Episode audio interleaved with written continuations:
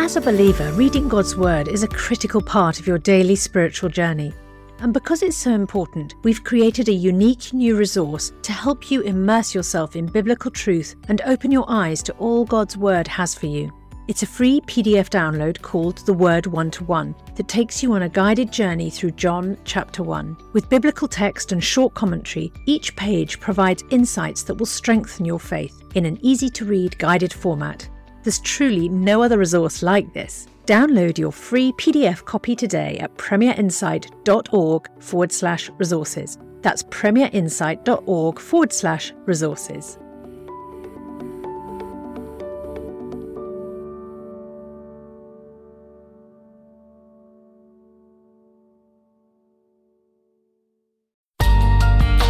The Bible in a Year, bringing the Word to life.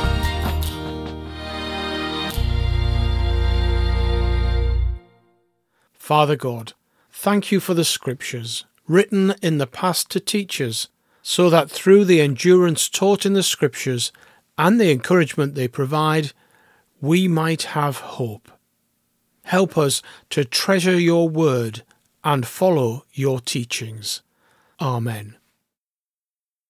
Acts chapter 28. Once safely on shore, we found out that the island was called Malta.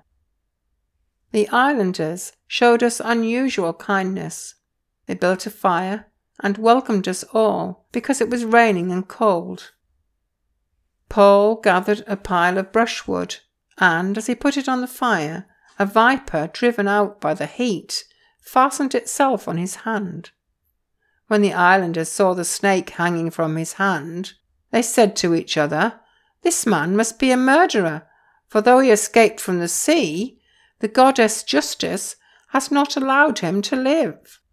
But Paul shook the snake off into the fire and suffered no ill effects. The people expected him to swell up or suddenly fall dead. But after waiting a long time and seeing nothing unusual happen to him, they changed their minds and said he was a god. There was an estate nearby that belonged to Publius, the chief official of the island. He welcomed us to his home and showed us generous hospitality for three days. His father was ill in bed, suffering from fever and dysentery. Paul went in to see him and, after prayer, placed his hands on him and healed him. When this had happened, the rest of those on the island who were ill came and were cured. They honoured us in many ways, and when we were ready to sail, they furnished us with the supplies we needed. After three months, we put out to sea in a ship that had wintered in the island. It was an Alexandrian ship with the figurehead of the twin gods Castor and Pollux. We put in at Syracuse and stayed there three days. From there we set sail and arrived at Rhegium. The next day the south wind came up, and on the following day we reached Puteoli. There we found some brothers and sisters who invited us to spend a week with them, and so we came to Rome. The brothers and sisters there had heard that we were coming, and they travelled as far as the Forum of Appius and the Three Taverns to meet us. At the sight of these people, Paul thanked God and was encouraged. When he got to Rome, Paul was allowed to live by himself, with a soldier to guard him. Three days later, he called together the local Jewish leaders. When they had assembled, Paul said to them, My brothers, although I have done nothing against our people or against the customs of our ancestors, I was arrested in Jerusalem and handed over to the Romans. They examined me and wanted to release me because I was not guilty of any crime deserving death. The Jews objected, so I was compelled to make an appeal to Caesar. I certainly did not intend to bring any charge against my own people. For this reason, I have asked to see you and talk with you. It is because of the hope of Israel that I am bound with this chain? They replied, We have not received any letters from Judea concerning you, and none of our people who have come from there has reported or said anything bad about you. But we want to hear what your views are, for we know that people everywhere are talking against this sect. They arranged to meet Paul on a certain day and came in even larger numbers to the place where he was staying. He witnessed to them from morning till evening, explaining about the kingdom of God, and from the law of Moses and from the prophets. He tried to persuade them about Jesus. Some were convinced by what he said, but others would not believe. They disagreed amongst themselves and began to leave after Paul had made this final statement. The Holy Spirit spoke the truth to your ancestors when he said through Isaiah the prophet, Go to this people and say, You will be ever hearing but never understanding. You will be ever seeing but never perceiving. For this people's heart has become calloused. They hardly hear with their ears, and they have closed their eyes. Otherwise, they might see with their eyes, hear with their ears, understand with their hearts, and turn, and I would heal them. Therefore, I want you to know that God's salvation has been sent to the Gentiles, and they will listen.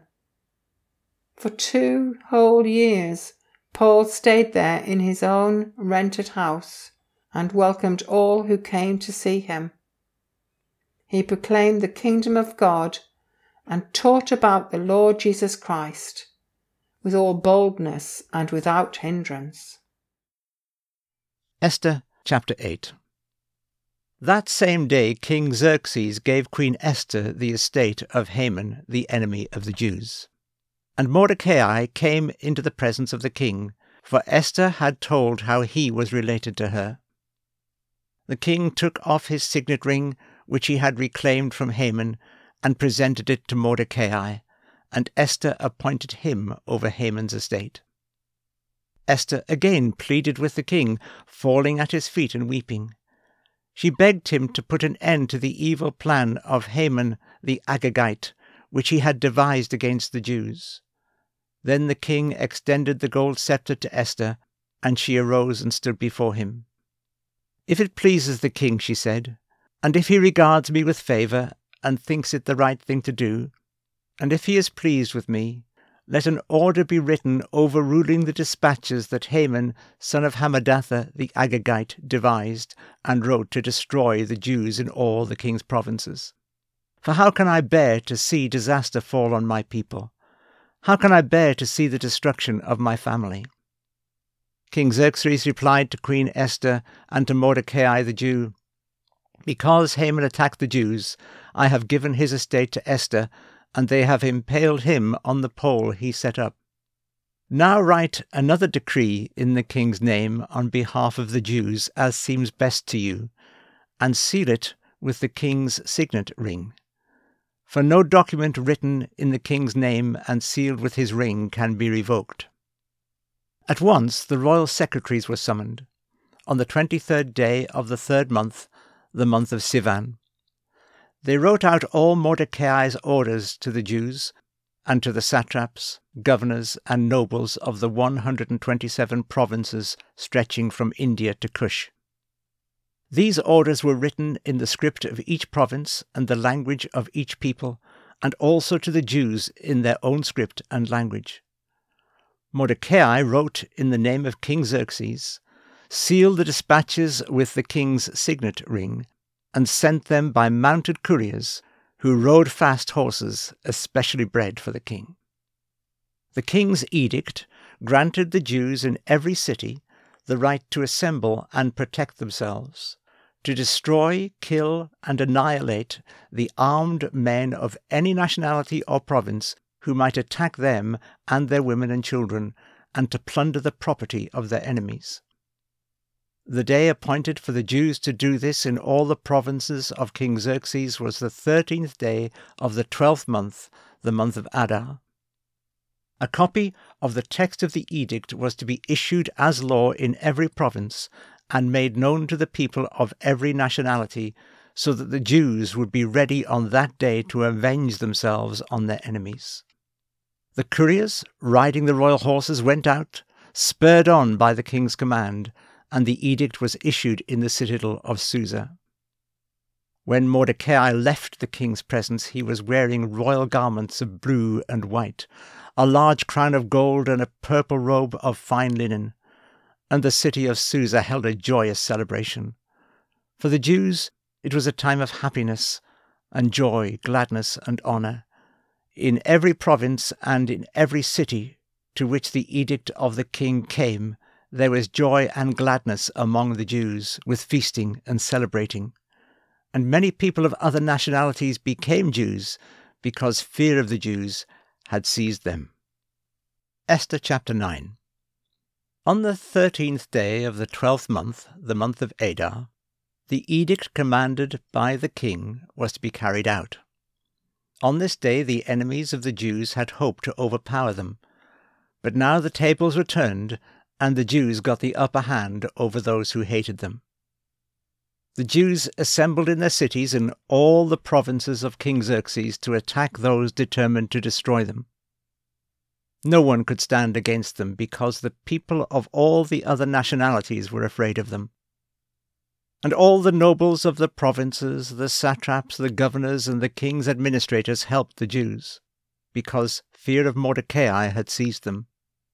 Mordecai was prominent in the palace. His reputation spread throughout the provinces, and he became more and more powerful. The Jews struck down all their enemies with the sword, killing and destroying them. And they did what they pleased to those who hated them. In the citadel of Susa, the Jews killed and destroyed five hundred men. They also killed Parshandatha, Dalphon, Aspatha, Poratha, Adalia, Aridatha, Parmashta, Arisai, Aridai, and Vaizatha, the ten sons of Haman, son of Hammedatha, the enemy of the Jews. But they did not lay their hands on the plunder. The number of those killed in the citadel of Susa was reported to the king that same day. The king said to Queen Esther, The Jews have killed and destroyed five hundred men and the sons of Haman in the citadel of Susa. What have they done in the rest of the king's provinces? Now what is your petition? It will be given you. What is your request? It will also be granted. If it pleases the king, Esther answered, give the Jews in Susa permission to carry out this day's edict tomorrow also, and let Haman's ten sons be impaled on poles. So the king commanded that this be done. An edict was issued in Susa, and they impaled the ten sons of Haman. The Jews in Susa came together on the fourteenth day of the month of Adar, and they put to death in Susa three hundred men, but they did not lay their hands on the plunder. Meanwhile, the remainder of the Jews who were in the king's provinces also assembled to protect themselves and get relief from their enemies. They killed seventy five thousand of them, but did not lay their hands on the plunder. This happened on the thirteenth day of the month of Adar, and on the fourteenth they rested and made it a day of feasting and joy. The Jews in Susa, however, had assembled on the thirteenth and fourteenth, and then on the fifteenth they rested and made it a day of feasting and joy. That is why rural Jews, those living in villages, observe the fourteenth of the month of Adar as a day of joy and feasting, a day for giving presents to each other. Mordecai recorded these events, and he sent letters to all the Jews throughout the provinces of King Xerxes, near and far, that they should celebrate annually the fourteenth and fifteenth days of the month of Adar as the time when the Jews got relief from their enemies, and as the month when their sorrow was turned into joy and their mourning into a day of celebration. He wrote to them to observe the days as days of feasting and joy, and giving presents of food to one another and gifts to the poor. So the Jews agreed to continue the celebration they had begun, doing what Mordecai had written to them. For Haman, son of Hammedatha, the Agagite, the enemy of all the Jews, had plotted against the Jews to destroy them, and had cast a pur, that is, the lot, for their ruin and destruction. But when the plot came to the king's attention, he issued written orders that the evil scheme Haman had devised against the Jews should come back on to his own head, and that he and his sons should be impaled on poles. Therefore, these days were called Purim, from the word pur. Because of everything written in this letter, and because of what they had seen and what had happened to them, the Jews took it on themselves to establish the custom that they and their descendants and all who joined them should, without fail, observe these two days every year in the way prescribed and at the time appointed. These days should be remembered and observed in every generation, by every family, and in every province, and in every city. And these days of Purim should never fail to be celebrated by the Jews, nor should the memory of these days die out among their descendants. So Queen Esther, daughter of Abihail, along with Mordecai the Jew, wrote with full authority to confirm this second letter concerning Purim. And Mordecai sent letters to all the Jews in the 127 provinces of Xerxes' kingdom, words of goodwill and assurance, to establish these days of Purim at their designated times, as Mordecai the Jew and Queen Esther had decreed for them, and as they had established for themselves and their descendants in regard to their times of fasting and lamentation. Esther's decree confirmed these regulations about Purim and it was written down in the records. Esther chapter 10 King Xerxes imposed tribute throughout the empire to its distant shores, and all his acts of power and might, together with a full account of the greatness of Mordecai, whom the king had promoted, are they not written in the book of the annals of the kings of Media and Persia? Mordecai the Jew was second in rank to King Xerxes, preeminent among the Jews, and held in high esteem by his many fellow Jews, because he worked for the good of his people and spoke up for the welfare of all the Jews. Father God, thank you for the blessing of your word. I thank you that you speak so clearly to me from the Bible. Help me to listen with care to all that you have to say to me, and remain faithful to what I have learnt. Amen. For more resources to help you bring the word to life, go to premier.org.uk forward slash Bible. This reading has been taken from the NIV Bible Biblica and is published by Hodder and Stoughton.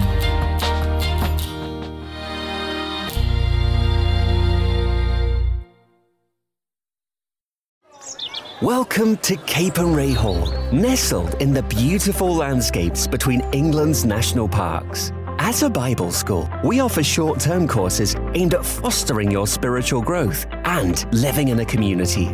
Our historic manor house has something for everyone.